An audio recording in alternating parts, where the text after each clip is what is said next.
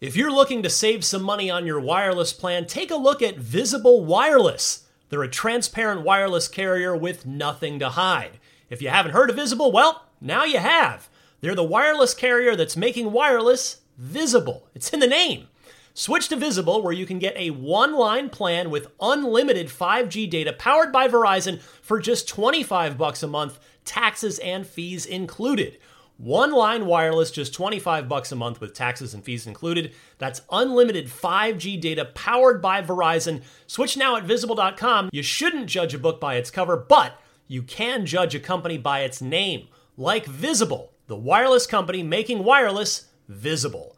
Monthly rate on the Visible plan. For data management practices and additional terms, visit Visible.com. Hey there, it's Rachel Ballinger, and I am thrilled to invite you to Rachel Uncensored, my podcast where I get real with my friends and celebrity guests, where we talk about all sorts of topics. From personal stories to hot button issues, we cover it all. New episodes drop every Wednesday, so make sure you tune in on Apple Podcasts, Spotify, or wherever you listen to podcasts. Trust me, you won't want to miss out on the fun and candid conversations we have here on Rachel Uncensored. IGN Playlist is a new home to your game library. Rate games, share lists, and log your game time, powered by HowLongToBeat. Sign up for early access today at playlist.ign.com. This is Steve Downes, the voice of Master Chief, Sierra 117, and you're listening to Podcast Unlocked, the world's #1 Xbox podcast. Now, finish this fight. Master Chief. Out.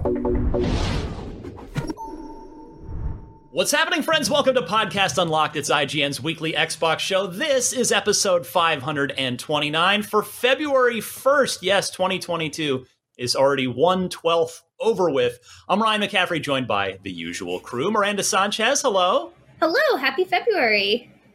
Stella Chung, how are you? I'm good. I just got off like a 6-hour Halo cast last night, so I'm exhausted, but I'm here. Good. That's what we want. We want you playing more Halo. Excellent. Destin Laguerre, how are you? Bam. Hey, everybody. Slow news day, huh, Ryan? What's slow news day? Yeah. Always. Yeah. In the games industry, always in 2022. Yeah, I did the math, quick math. I mean, it's not that hard. Even I passed that, having gone to journalism school, but $85 billion worth of acquisitions have happened in the first month of 2022. And you know the first two, Zynga from Take-Two, picking them up. And of course, Microsoft buying Activision for $69 billion and change. Nice.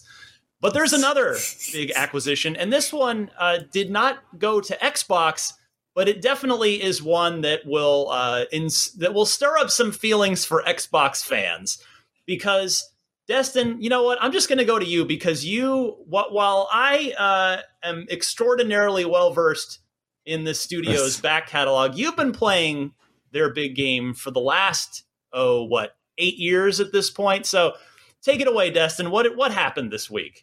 Yeah, so Sony has purchased Bungie in a really, really interesting deal for $3.6 billion. Bungie games are going to continue to release on everything, including competing platforms.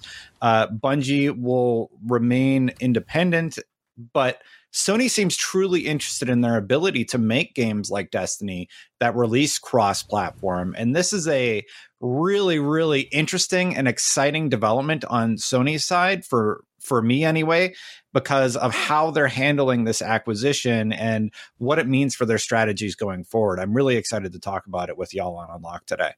Yeah, and this represents quite a pivot for Sony in a number of ways.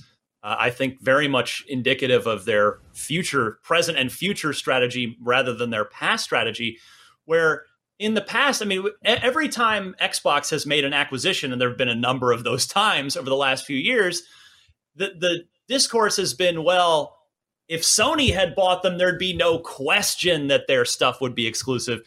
And Miranda, now here we are. Sony has made a massive acquisition, $3.6 billion for one studio, a very much a top shelf studio. And the messaging very clear from the start, there will not be exclusivity to Sony platforms here. Right. And I think that makes a lot of sense with Destiny, because it's the same thing with Mojang and Minecraft, right? Like, this is an established game that's on multiple platforms. People have invested a lot of money in this. So you can't just say, all right, we bought this up and now we're going to put it all only on our platforms, because that would, one, kill the player base, two, not help Bungie in any way, and three, just be massively unfair and very anti-consumer, and in a way that would put Sony in just the worst light. So instead, keeping them multi-platform is just what makes sense. We know that Bungie is working on other projects. I'm curious if it wasn't clear to me whether they're saying like, okay, we're staying multi-platform, but does that apply to the other ones as well? It does. Okay. Yeah, it does, Miranda. Bungie and Sony confirmed that Destiny and future games developed by Bungie will remain multi-platform. And I have to wonder, maybe you have some insight on this. Like, do you think this is partially due to Bungie's desire to start making movies and television shows? Like, what are your thoughts on that? I mean, I don't think them being not multi-platform would prevent that from being potentially successful. I mean, you can see, obviously, we're about to get a big Halo show, so that's not multi-platform, and it's probably going to do just fine. Like, you look at Pokemon, and that's been a long-running series, and that's exclusive to Nintendo. I don't think them trying to make a good show is limited to the platforms they're on, but that's a separate deal altogether of whether or not you can accomplish that. Basically, the best video game show or movie or anything that's out there right now is Arcane, and I don't think anything's ever going to top that. Anyway, that's all aside. Thank you for clarifying that, because I looked a few times. I was like, heard a few different dissenting things of like, is this actually applying to other things beyond Destiny? And I'm glad. And I wonder if that means that they are going to try to continue doing other service games. And that's what, you know, maybe Sony is interested in saying, like, okay, well, Destiny's almost gone for 10 years. What happens when you do something new? I think especially because you have so many more competitors in this space doing different kinds of service games. Especially free-to-play games, like the one that I always go to because that's my new love is Genshin Impact, which is technically a single-player experience, but you can do co-op, you can get your friends involved, but it's all free-to-play, and the way they support that game is really interesting in comparison to a lot of, I think, the other living service games. It's not about PvP, it's all PvE, it's all about their story, it's all about their characters, and I think they've really found such a great way to make that work. And so I'm kind of curious to see if we ever see other studios over here kind of try to do that a little bit more as well. Yeah, Miranda, I had the exact same reaction you did. Even after they came out and said, our stuff's going to stay multi-platform, my brain went right to, well, sure, Destiny will, but the next thing, there's no way. And then sure enough, in Bungie's FAQ that they posted that same day as the acquisition, they said, oh, future stuff as well. Stella, I mean, you play a lot of service games, you play a lot of multiplayer games. What is your reaction to this big purchase here by Sony? I mean, so I really liked Destiny 1 and 2 for a while, but then I kind of fell off it. Sorry, Destin. Everybody thinks I'm going to take that personally. Like, I don't care. I don't know. It's definitely interesting. I do feel like Destiny definitely had a very big community that was on PlayStation. When it wasn't on PC, it was definitely PlayStation, because a lot of my friends played Destiny 1 on the PS4 and such. So I feel like it's not that surprising of an acquisition, but at the same time, Destiny has been kind of having content drought, so I'm hoping that this just kind of spurs Bungie into making more. Maybe they can consult with Sony and be like, hey, what do you think we need to do? Or like, what do you think people want right now? What is in the market? But yeah, for future games, I mean, I can't even... I don't even know what they would do next. I would love to see a new title come out from them. That's not anything revolving around Destiny, but... I don't know. This is an interesting acquisition. I feel like it kind of makes sense for Destiny, at least. But yeah, for future titles, I'm not entirely sure what to expect. Yeah, it's you know, Sony has been a studio that has made its name on deep narrative single player games, whereas you know they really haven't had a big multiplayer like mega franchise, for lack of a better term. And this certainly positions them for not just whatever Bungie's doing. But Destin, I think, you know, a big part of this as well is Sony says they want to learn from and adapt Bungie's technology to other live service game projects and help them sort of branch out beyond just that single player narrative genre that they've done such a great job with. Yeah, some people have, for some reason, criticized Sony for doing these amazing single-player experiences, and apparently Sony is taking that criticism to heart and saying, well, how can we offer a more robust catalog of games for our audience, including these massive live service games? And I'm really curious what they're going to do with this technology that Bungie has created. I don't think anybody has done a game like Destiny tremendously well, maybe Warframe on console, but you know, Bungie's done just an amazing job of keeping the game alive, consistent. It's been in the top 10 on Steam every day. Wow. Since it launched, basically. Like I looked last night in the middle of the night, and it was still number 10 with, you know, at least probably 40,000 people playing the game just on Steam. That's one of their platforms. So there's a lot to think about here. So Bungie has been looking for a media partner to expand the Destiny universe into television and movies. That's sort of what I was trying to allude to before. Mm-hmm. Yeah. And I have to wonder if this partnership is going to help speed up that process. In the Bungie post, they did say, hey, the first immediate effect you're going to see is that this is going to allow us to hire a ton of more people. And they have 100 openings on their website to help them, you know, achieve their goals of furthering their expansion into multimedia for the Destiny franchise, I believe. And then beyond that, I'm really curious what Sony is going to do with the technology. Like, there was rumors that there was going to be a Resistance game that was sort of open world like Destiny, I believe. That was reported a while back, if I remember correctly. And while Bungie games might remain cross-platform, what does it mean for the other franchises in the Sony library, and what are they going to do with that tech? There's something else at play here that I don't think people are seeing. I'm excited.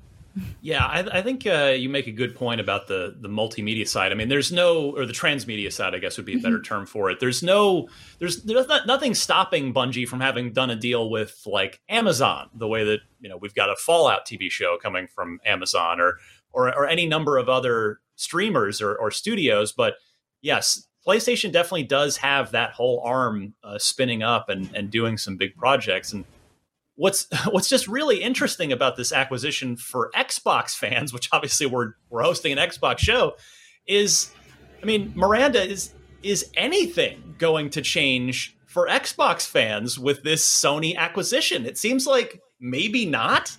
No, so far they. I mean, if they're committed to multi-platform, then not really. I think it's just funny. Bungie has changed hands many times, and that's just an interesting part of it too, because, like, you know, they bought themselves out from Activision. They're like, all right, we're gonna be by ourselves, we're gonna do our own thing, we're changing up how we're doing microtransactions, our story stuff, and now they're like, let's go to Sony. So I'm assuming they just needed maybe some more of that support infrastructure, and obviously, like you said, Destin, them posting all those listings for jobs immediately is pretty telling of that, right? Like, they do want to expand, they do want to keep doing more, and you need people to do that. So I guess teaming up with Sony is what's going to allow them to do it. And that works for me. Yeah, I mean, let's take a quick walk through what you just alluded to, which is Bungie's fascinating history. I mean, they are like the rare star player that has played for both the Yankees and the Red Sox, like both sides of the rivalry, which you just don't see very often. Obviously, Bungie started as an independent studio out of Chicago. They were acquired by Microsoft, moved out to Seattle, and completed Halo at that point, which they had been working on. And Halo, we all know what happened with Halo and what it turned into. And then they fiercely fought for their own independence from Microsoft, spun out. And of course, as part of that deal, Microsoft kept the Halo IP and started 343 Industries. But Bungie got to move forward independently, which they have done very, very well with Destiny. And Destin, what are they are Last I think I heard, are they 700 something employees, or is it even more at this point? Oh, I don't even know. They are a huge, huge studio. Yeah, just a massive AAA developer. I mean, you know, it's they're one of the bigger studios as far as I am generally aware. But so, yeah. And then Miranda mentioned the Activision deal, which was not an ownership situation. They simply signed a publishing deal with Activision for Destiny, which we have sort of since heard over the years that didn't really go as Bungie had hoped. And that relationship was terminated early. And then Destin, they had was it NetEase, the Chinese company that put a major investment into them for just, I don't know if it was for the next project specifically or just in general. They're making something for NetEase, and they also have another project in the works that they have sort of alluded to just on social media and such. So we know that there are at least 2, if not 3 projects in the works at Bungie right now. And yeah, this whole thing is really, really interesting because it is the first time that, and you'll pardon me going on a little bit of a tangent here. Please. Sony is very clearly saying we're changing our business strategy. We're not just doing things that are about the console. They've been very clear about their, I wouldn't say unhappiness, but their desire to sell more than to 20 million users. Right. They want to do PC games. They want to do apparently cross-platform games. And also, this isn't the end of acquisitions. Sony was also very clear that this is going to continue.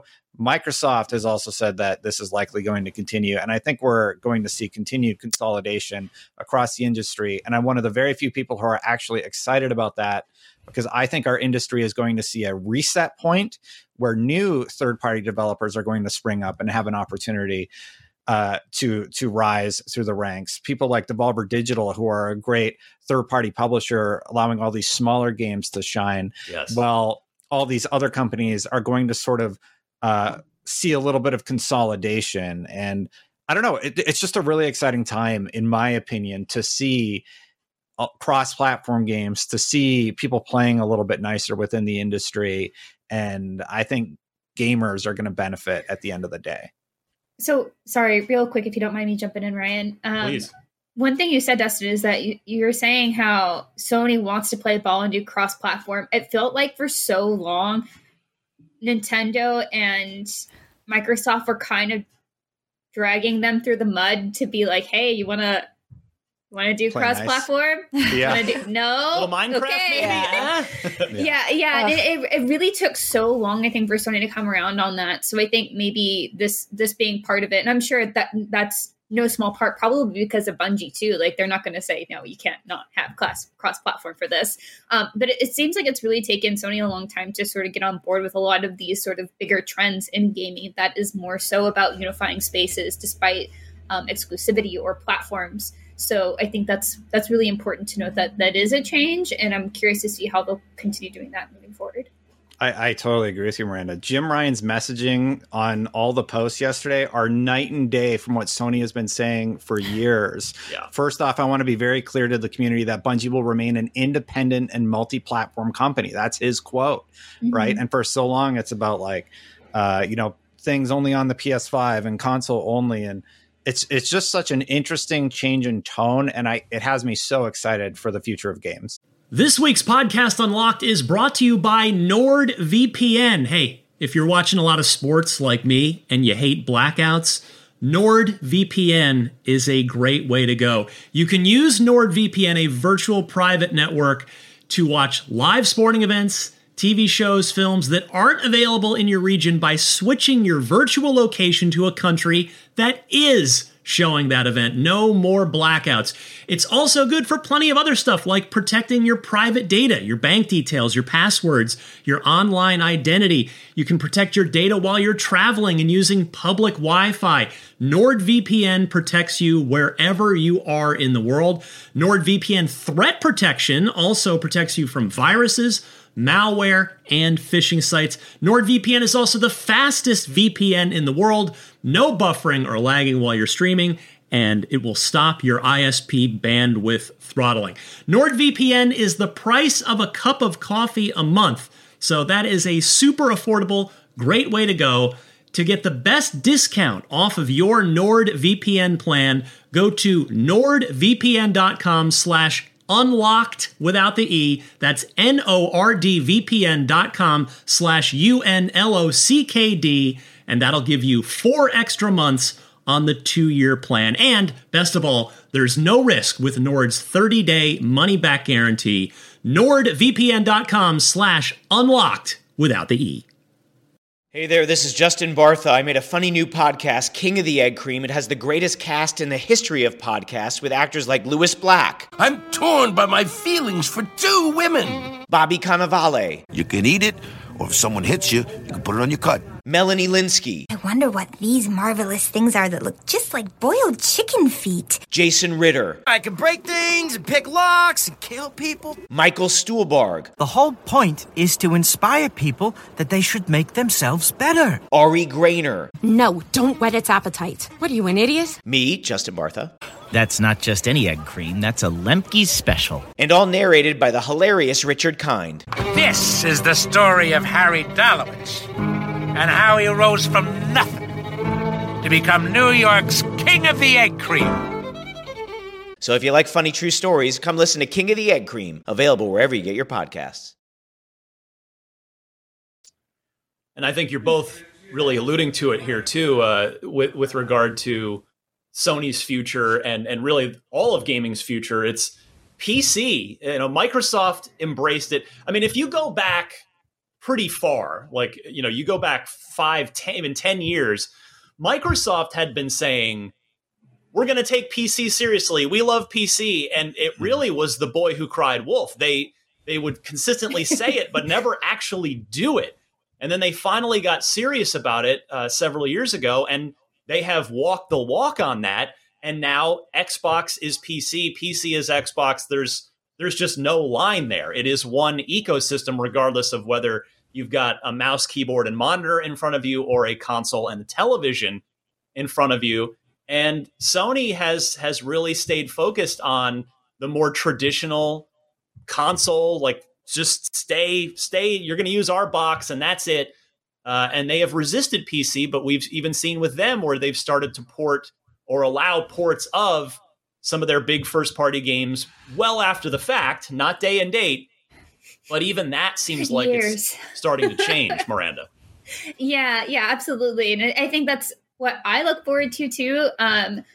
I'm obviously very lucky to be able to have all the systems. And although I do like being able to play things on my PlayStation when I get the chance to, sometimes I also want to play it on PC, and it's just a different experience, right?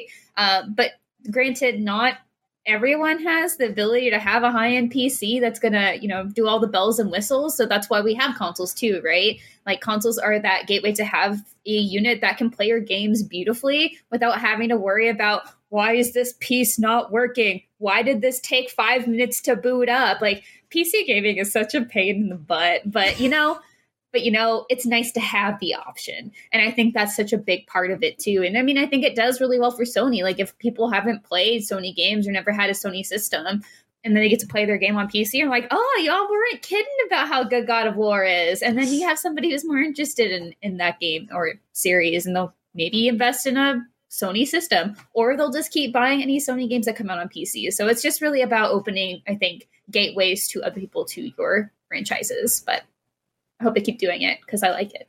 It's worth pointing out, and I don't want this to be interpreted as a console fanboy comment, but just to kind of compare, I did look, and I wasn't the only one. The stock prices of Microsoft and other companies didn't move with this. Perhaps because of the clear multi-platform commitment, whereas we did see, we reported it on IGN, and as many others did, that Sony's stock took a hit the day that the Microsoft Activision acquisition announcement was made. So, it's just kind of interesting to see how different facets of the industry, whether it's customers, gamers, or whether it's investors, shareholders, how everyone kind of reacts to all these moves as they continue to get made. Destin read the first part of Jim Ryan's statement on that, Jim Ryan being, of course, the head of PlayStation. He said, I want to be very clear to the community that Bungie will remain an independent and multi-platform studio and publisher. As such, we believe it makes sense for it to sit alongside the PlayStation Studios organization, which we've heard Microsoft say that exact same thing, Phil, with regard to Activision and Bethesda, for that matter. And we are incredibly excited about the opportunities for synergies and collaboration between these two world-class groups.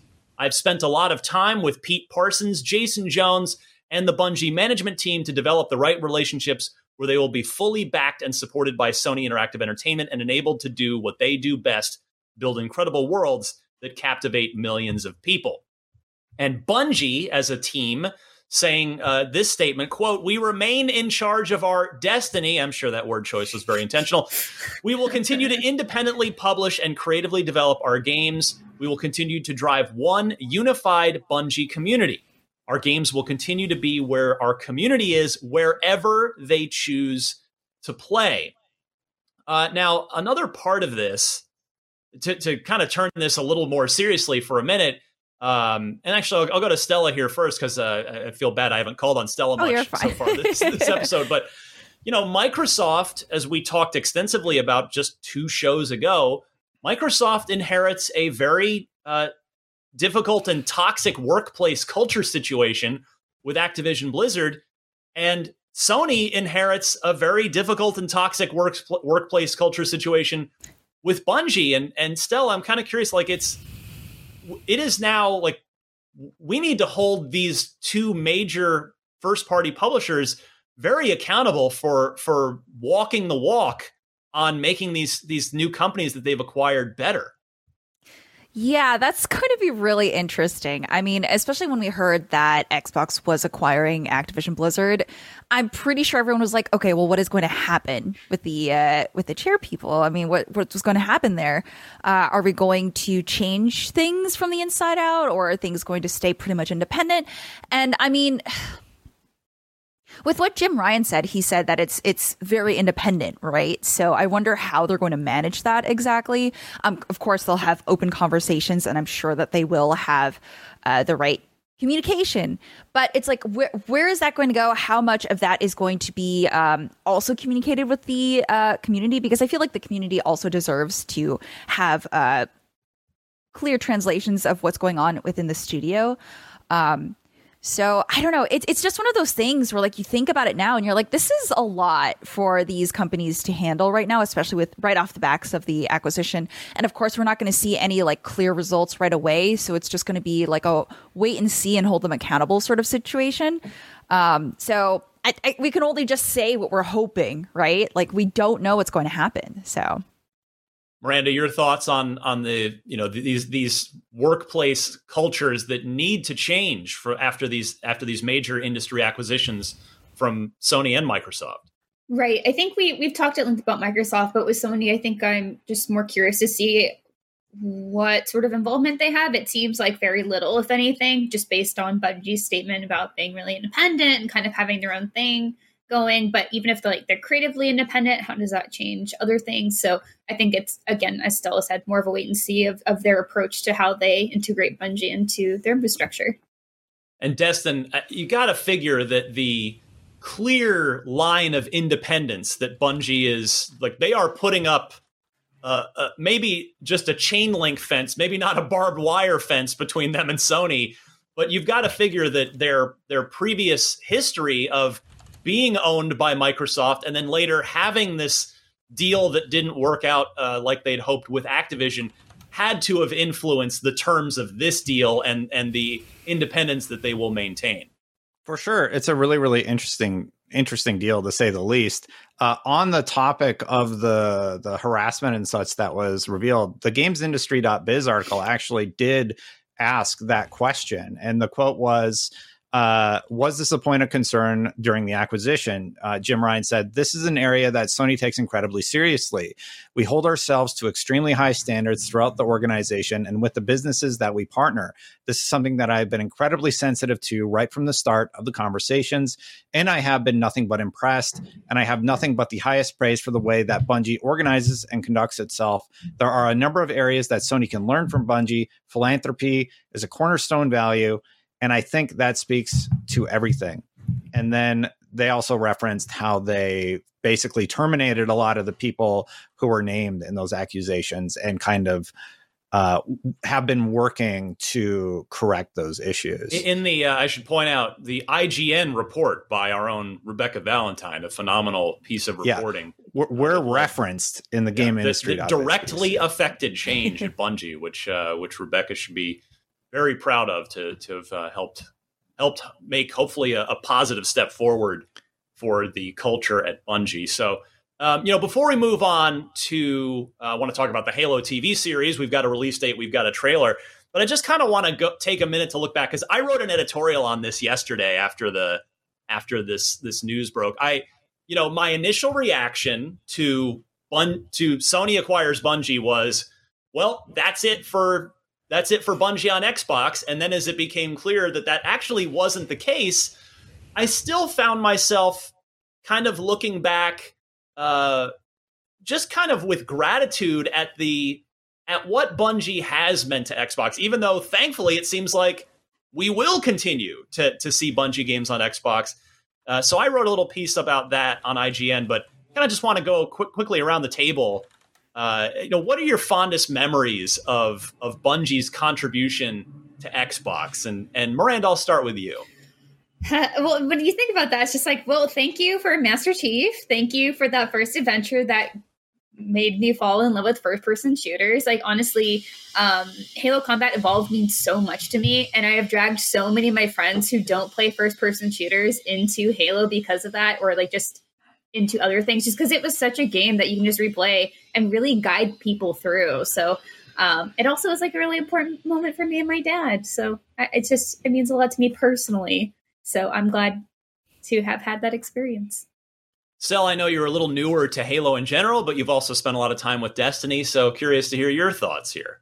Yeah, I think honestly the first Destiny game, I met a lot of friends through that. I mean, through doing dungeons or like, and I don't know, it was just really fun. Like, it was just one of those times in my life where I think back to like, oh, I stayed up really late just running things with friends. Oh, and I got really into PvP in that game, which made me realize like, oh yeah, I am competitive. So thank you to Bungie for that, for feeding my competitive side.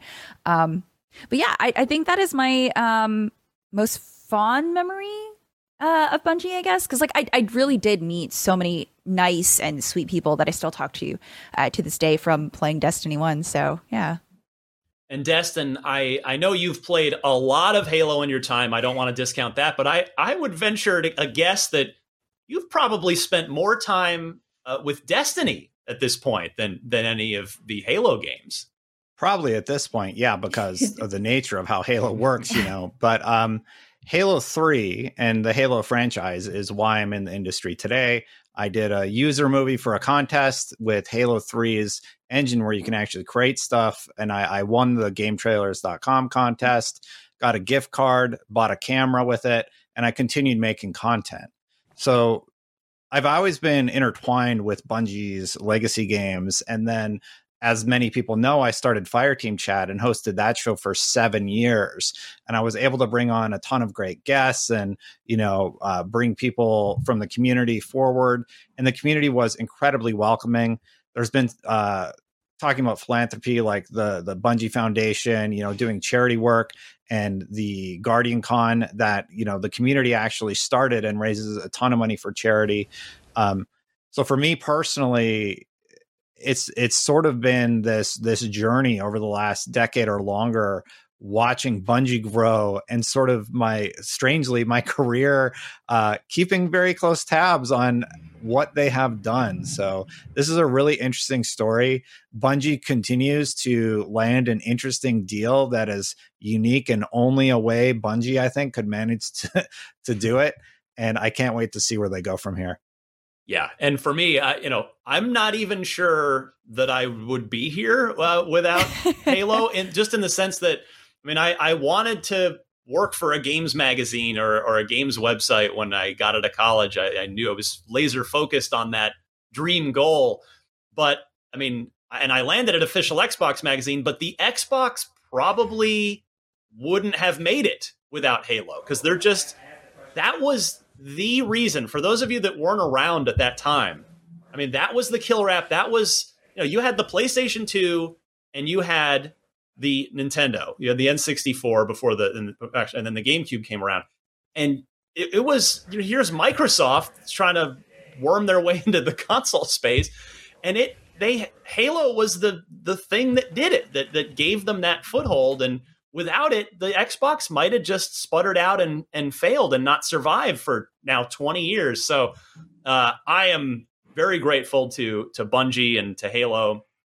And I'm really curious, even though I don't play Destiny anymore, I played 1 when it first came out and 2, I ran the campaign when that came out, but I haven't really stuck around for the long tail stuff. But I'm excited to see what Bungie does next, and I'm glad it's still going to be available on Xbox, seemingly, and available to play on friends on any platform. That's the best part, that cross-platform nature that they have committed to. So good stuff. Congratulations to Bungie, and very, very forward-looking deal by Sony here. And as you guys said, neither company has said they're done. We will probably be talking about Microsoft buying somebody else next week, and maybe and Sony, I'm sure, will be the Beyond Crew, the podcast Beyond Crew will be talking about the next acquisition before too long as well. Next up, Halo, the TV series, Paramount Plus. We got a new trailer with the NFL playoffs over the weekend, the AFC Championship game. That trailer debuted. It is, of course, now online. I trust by now you've all seen it. We have it here if you're watching on video with us on youtube.com/IGN Games. And we have a release date, and it's not too far out, March 24th. This will be streaming on Paramount Plus. Let me go to Destin first. Your reaction to the trailer, Destin, there is a lot to chew on here. Yes. I have a very unpopular opinion about the trailer. So first of all, my first reaction was, so Steve Downes didn't do the voice of Master Chief, right? But Jen Taylor did the voice of Cortana. And then my take on the Cortana shot, the 2-second shot of Cortana, was that I don't think that the post effects were finished on the shot. I think it still needed like lighting work or something, because she's not blue. No. I don't think the answer of make her bluer is the correct answer. Like the shot to me, it looks sort of flat. I love that Jen Taylor is the actress. I think she is a perfectly cast person. When you hear her, it's just like, for a Halo fan, that's when you get the goosebumps on your arms. Yeah. But when I look at the shot, I'm like, that's just a person. It's not a program. And I'm curious what they're going to do about that. There's some light effects on her hair. I think they did something with her contacts and her effects on her eyes. But I am curious if we're seeing an unfinished shot from the final show. Is. Yeah, there's the shot of Cortana there. And most people totally disagree with me, but that's my 2 cents on it. Stella, you look like you're chomping at the bit to jump in on this. Okay, here's the thing. Like, it could be a Sonic situation, right? Where they do listen to feedback and maybe they go back and finish some things. But I think we are looking at a pretty almost finalized cut here. And I'm going to reserve judgment until I actually see it. Like, this is how I am with things, right? Like, I have feelings about seeing trailers and such, but I always reserve judgment until I see the finished product. And I know that this is not supposed to be part of the current canon, which is fine. So they can do whatever they want with it, which is great, right? I think it looks fine. I think there are certain scenes where it does look slightly like it's on a sci-fi budget. You know what I mean? Like that show. Compared to the CW. Yeah, Sci-Fi Channel. Yeah. There are a few scenes where I'm just like, okay, I feel like that could have been budgeted a little bit more, but I also understand that this is going to be like the first season. And first seasons of every show, like, tend to have not as much backing. But this is also Halo, so I go back and forth a lot. I think it looks fine for what it is, but I do think that there could have been a little bit extra flair added. As for the Cortana shot, I think Cortana looks fine. Like, I know people are kind of upset that she's not blue, that she doesn't look more digitalized, but I'm like, honestly, with the way that they're presenting this show, with the way that the whole show looks, I think she fits. But yeah, again, the thing that I keep coming back to, something about it just feels a little like, yeah, I don't know, CW budget-esque. Yeah. So that's kind of where I'm at. I think, honestly, the setting looks great. I think it's fine. The weapons, I know some people were mad about, like, the weaponry, and I'm like, no, it's fine. Like, they're still humans. It's okay. Like, whatever. That's not what I'm concerned with. I guess even if the budgeting doesn't look great, what I'm going to be most concerned with is the story, because nothing turns me off more than like a really poorly written story. And I feel like Halo has always nailed the story, except for 5, which everyone tells me is the worst one. So yeah, as long as they nail it, I'm fine with this, because then that means that if they bring a good story in, then we can get a season 2 that might be higher budget. And I'm fine with that, but that's currently where I'm at right now. Miranda, how about you? I love the Covenant. I think they look great. And that was probably really hard to do. So I was just like, yeah, they're looking great. I'm curious to see what they do with sort of the backgrounds of the Spartans, because that seems to be something they're leaning into. Like, you have that one character, the human character, who's just like, a Spartan helping us? And I was like, I mean, yeah, that's what they do. But also my friend very aptly reminded me, like, at the beginning, the Spartan Project was partially put together to put down insurrections, and it was just convenient that the Covenant came along and they're like, oh, well, no, we're using them for heroes or heroes. They're not, putting down rebels. So it's kind of, I was like, okay, yeah, that's a fair point to remind me of. Though I'm kind of curious how they frame a lot of this, because I don't see the Spartans as like very existential beings of people who are like, well, we were created for this one thing. Like, they're not going to get deep like that, and I kind of don't want to see them delve into that, which is what it seems like they're doing. And I'd rather have people around them speculate and have that drama, and it not be at the heart of them, because I think that's just the way they are written is very unique, and I like that kind of stoicism. And they all have different personalities, but the drama around their creation, I think, is best left to people outside of them. And I think that's where it's more interesting, and they're more, I guess, focused on their fight and how they become better and how they can work together and how they can preserve themselves.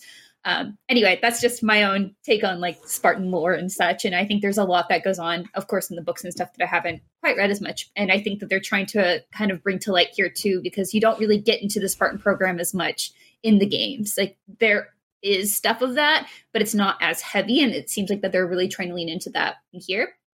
Another interesting storyline looks like is that there's this one woman who looks like she's very pro Covenant. This woman, if you're watching, with the black suit, and then also like there's a tentacle that sort of looks like it's from the Flood. I'm like, are we throwing up some Flood in here? Is she possessed? Is she part of the grave mind? Like, what's going on here? So I like that through line. Like, I'm really curious to see how someone is trying to essentially manipulate humans, because before, I think the Covenant are very just, as the Covenant, we're just very anti-human, like through and through. Like, there's no partnership there. So I'm curious to see how all of that plays out as well, and seeing like what little bits of the story and lore that we know that they're changing to tell their own, silver screen story. Yeah, it does seem like this is being set like at the beginning of the war, like when we're going to see the Covenant just show up. We saw there's definitely going to be a flashback action to when the kids were abducted and then put through Spartan augmentation. So it does seem like we're early in the Halo timeline, and it'd be eager to see what changes what liberties they take with it for the purposes of a show. Now, the one thing that I didn't really realize it till the second time I watched the trailer, but forget about the look of Cortana. If you don't know the game already, if you are just coming to this as, oh, I'm watching a football game and here's a big new TV show on Paramount Plus, and you watch this trailer, you have no idea who Cortana is, or even that she's an AI from this commercial. But she's referenced throughout. Like, at the end, Pablo Schreiber, who plays Master Chief, and we can talk about his voice, the Chief voice, in a second. He's just like, Cortana, I'm going to need you now. And like, if you're just watching this, you're like, why? What's her deal? She is just like, she's just a person with a slightly strange, sort of sci-fi appearance. What's her deal? So I got a kick out of that. Just kind of the lack of context that a lot of people will have when they watch this. But I've seen a lot of negative reaction to the lack of Steve Downes. And I certainly share the disappointment. I mean, it's in a helmet. There's no moving of lips. They absolutely could have cast Steve to do any dialogue with the helmet on. No. And then when it's off, it could just be Pablo Schreiber. But I've accepted, like I actually had previously just come to terms with it. I don't have a problem with the Chief voice here. Like it's a gruff dude. So we've only heard just a couple of lines from this trailer, but I don't know if anybody else is particularly bothered or not on the panel by the Chief voice situation. Stella's laughing. I'm fine with it. I feel like, yes, of course, it is missing that gravel, right? But I think it's fine. Again, we don't know where exactly, like, it seems like this is kind of, it's the introduction of Cortana. So I'm just like, maybe this is before he started to see a lot more of what was bad in the universe. So whatever, maybe that's like, this is his origin story. Okay, whatever. I'm fine with the voice. Just listen, just give me a good story, like up the budgeting, just fix the lighting. I'm good. So... Miranda, any thoughts on Mr. Schreiber here? It's so jarring. At first I was like, wait, oh, that's supposed to be Chief. Oh, and that's just kind of my reaction. But then here Cortana, just like, oh, okay. And that's just the way these things go, right? Like, you're not going to have the same voice actors usually for this sort of production. It's just so separate. Although it would have been cool because, like you said, he's wearing a helmet. Why not? See, well, and I Jen Taylor theory. was cast later. Remember, she came in. Yes, she was not the part of the original cast. She was added. So, Destin? I have a theory. I think the helmet's coming off. Probably. Really? No! At some point. No. Yeah. Well, they cast this great actor to play Chief. They don't use Downes' voice because that would be weird if he takes off the helmet and he has a totally different voice. So I think they're establishing this is Master Chief, this is the voice actor, and that helmet's coming off, and they're going to dive into the story of John and what he went through during the augmentation process. And don't forget, there's the whole storyline that, like, a lot happened before they were augmented and they put on that armor. So I think they're going to allow that actor to shine, just like they let the Mandalorian shine. Yeah, there's going to be a whole flashback, an entire episode. It's going to be like episode 3 or 4, probably, where it goes back and it's them going through Spartan training. Remember our first mission? Yeah, God. Exactly. It's totally, that's coming. But I guess the one other thought about Steve Downes and the voice that occurs to me is, like, I was when I was writing that little sort of ode to Bungie that I put up on IGN yesterday after Sony acquired Bungie, I was watching. I was going to find a specific scene, and it was the end of Halo 1. And when I went back and looked at that, because it's Chief going, I think we're just getting started, and you listen to it, and like Steve Downes, as we all like. That was 20 years ago. Steve Downes is not a young man at this point in time. So, and I say that with full respect. He's got, I mean, his voice has got that even deeper sort of authoritative pitch to it now. But that's kind of my point, is to your point, Destin, of this being earlier in the Halo timeline of when the Covenant first show up, 2552-ish, that maybe they just kind of thought, I'm sure they considered Steve and like, well, do we have him? Do we see if he wants to be a part of this and do the voice when the suit's on?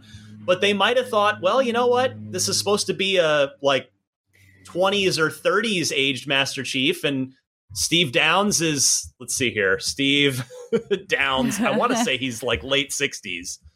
at this point. C71. So wow. They might have just thought, well, you know what, that might just not quite be a good match for what we're trying to do. Whereas in the games, it's fine.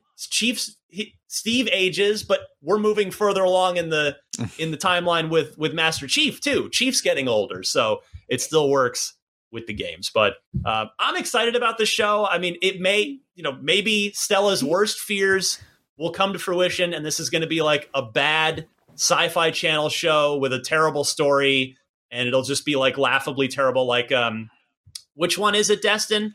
The other Halo, the one that focuses on Locke. Yeah, that was the terrible one, yeah. I believe. Well, like there was the one that was okay. There was the one that was awful. Forward Unto Dawn was okay. Fine. Yeah, was fine. Yeah, fine. Nightfall. Yeah, Nightfall awful. is like the worst case scenario for this TV show. Hopefully, it's going to be better than that, and maybe it will be excellent. I mean, they sure as heck have taken a long time with it, and there is a good bit of money put into this, so. We shall see. There's so many great stories that they could do. I'm sorry, Ryan. No, please. Yes. So March 24th, and we will obviously be talking more about that TV show here on Unlocked as time goes on. All right. So let's see here. We are starting to run a little bit out of time. Let me quickly go over, I'll just mention Game Pass for February. So this week, Contrast, Dreamscaper, and Telling Lies. Those are all on the 3rd, which is Thursday. Next week, Besiege, an Xbox game preview. Crossfire X, which Destin and I have talked about before. Yep. I will leave it at that. Edge of Eternity on the 10th as well, along with Skull the Hero Slayer, which is supposed to be pretty good, along with The Last Kids on Earth and The Staff of Doom, which might win the award for longest title of the month on Game Pass. The week of the 14th, Ark Ultimate Survivor Edition and Infernex, which I am not familiar with. And then games with gold for February have been announced as well. All month long, Broken Sword 5, The Serpent's Curse. From the middle of the month to the middle of March is Aerial Knights Never Yield, another game I'm not familiar with. Hydrophobia I am. That's in the first half of the month, and Band of Bugs in the second half of the month.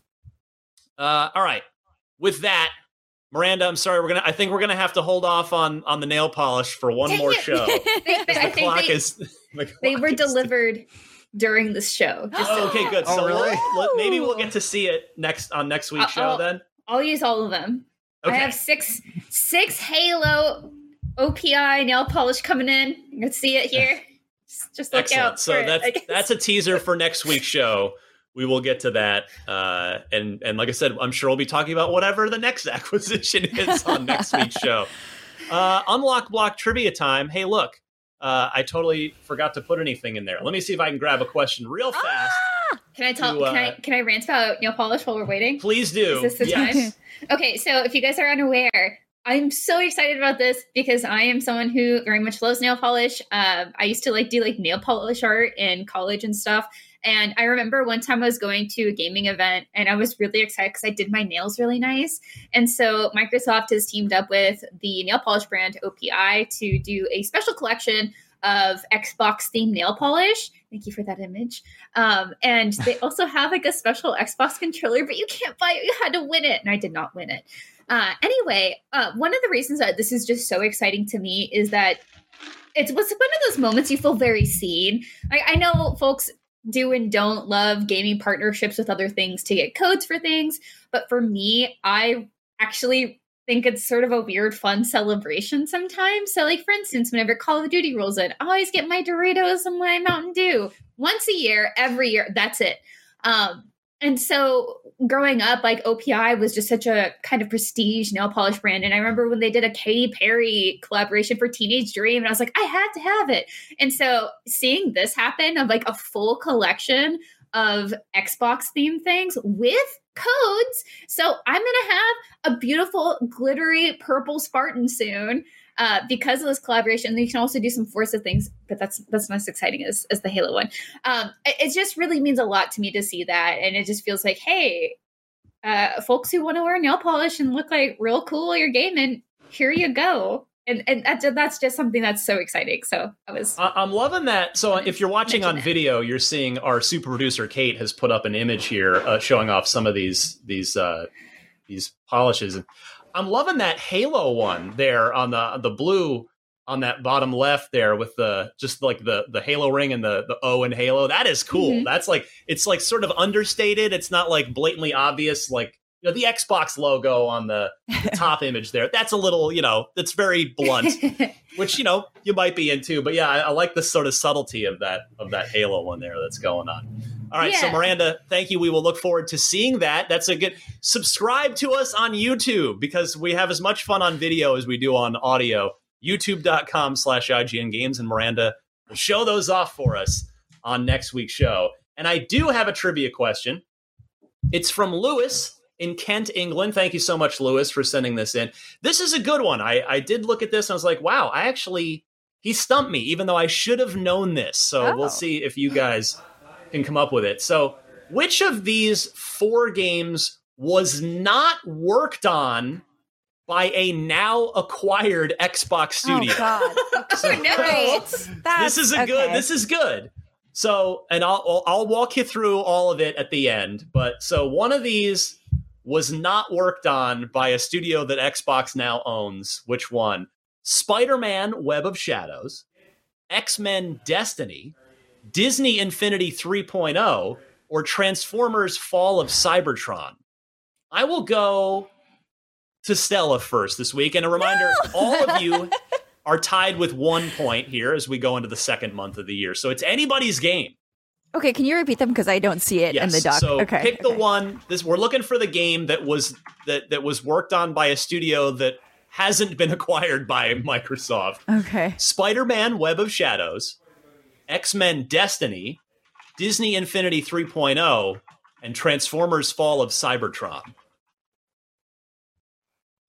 The first one?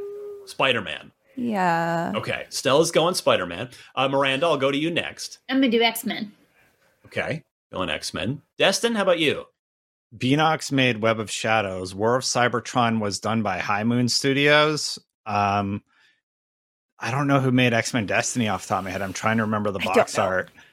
I don't think they would have acquired Disney Infinity. So I'll say a studio that worked on is just remember to keep that in mind.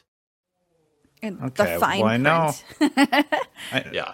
Microsoft acquired them. I can't remember if Sony or Microsoft acquired Beanox. Well, we can't.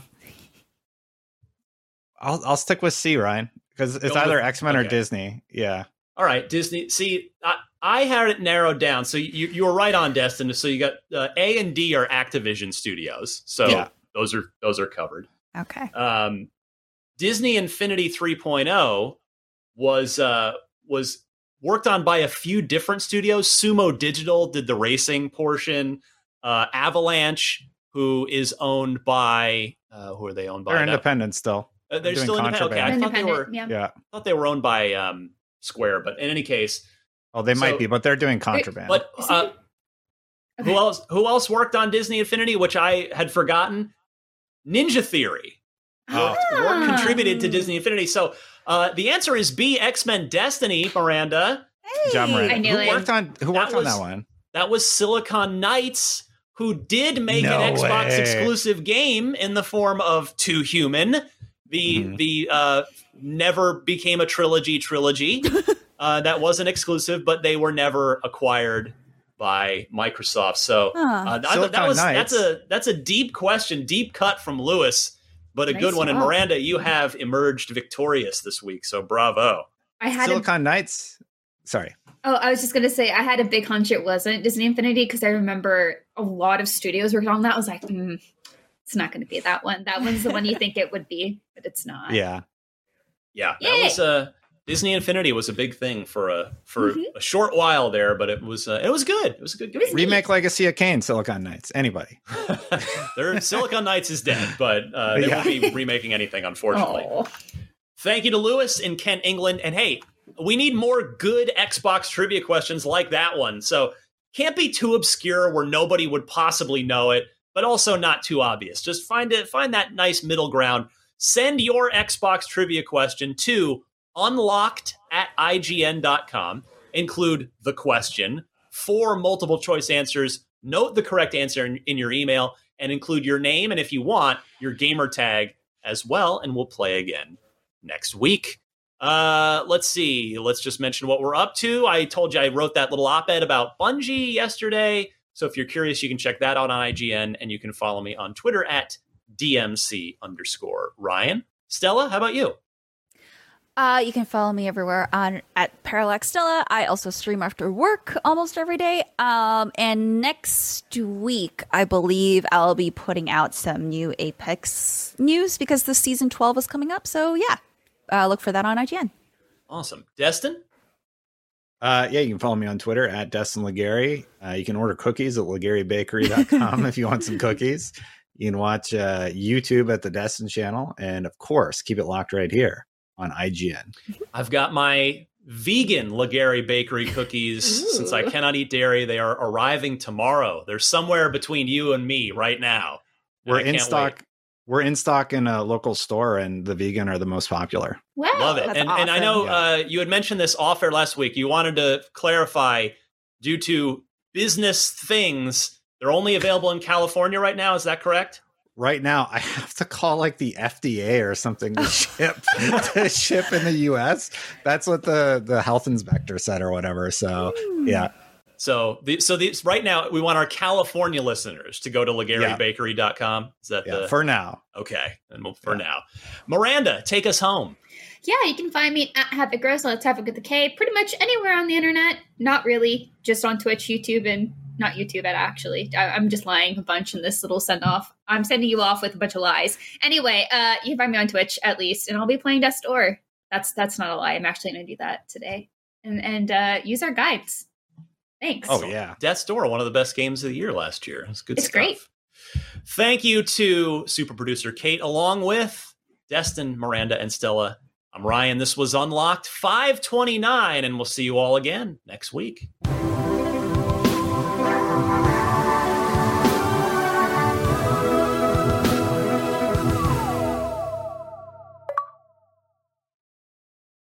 Hey there, it's Rachel Ballinger, and I am extremely excited to invite you to Rachel Uncensored. It's my podcast where I sit down and get real with my friends and celebrity guests, where we talk about all sorts of topics. And sometimes we might be under the influence when we do so. We cover things from personal stories to hot button issues. And it's the only place on the internet you can find an uncensored version of me. It's a side of me that you might not have seen before because it's not the most family or brand friendly. But don't worry, I'm still sort of slightly a decent human being. If you're intrigued, then make sure you check it out. New episodes drop every Wednesday. You can find it on Apple Podcasts, Spotify, or wherever you listen to podcasts. Trust me, you won't want to miss out on the fun and candid conversations we have here on Rachel Uncensored.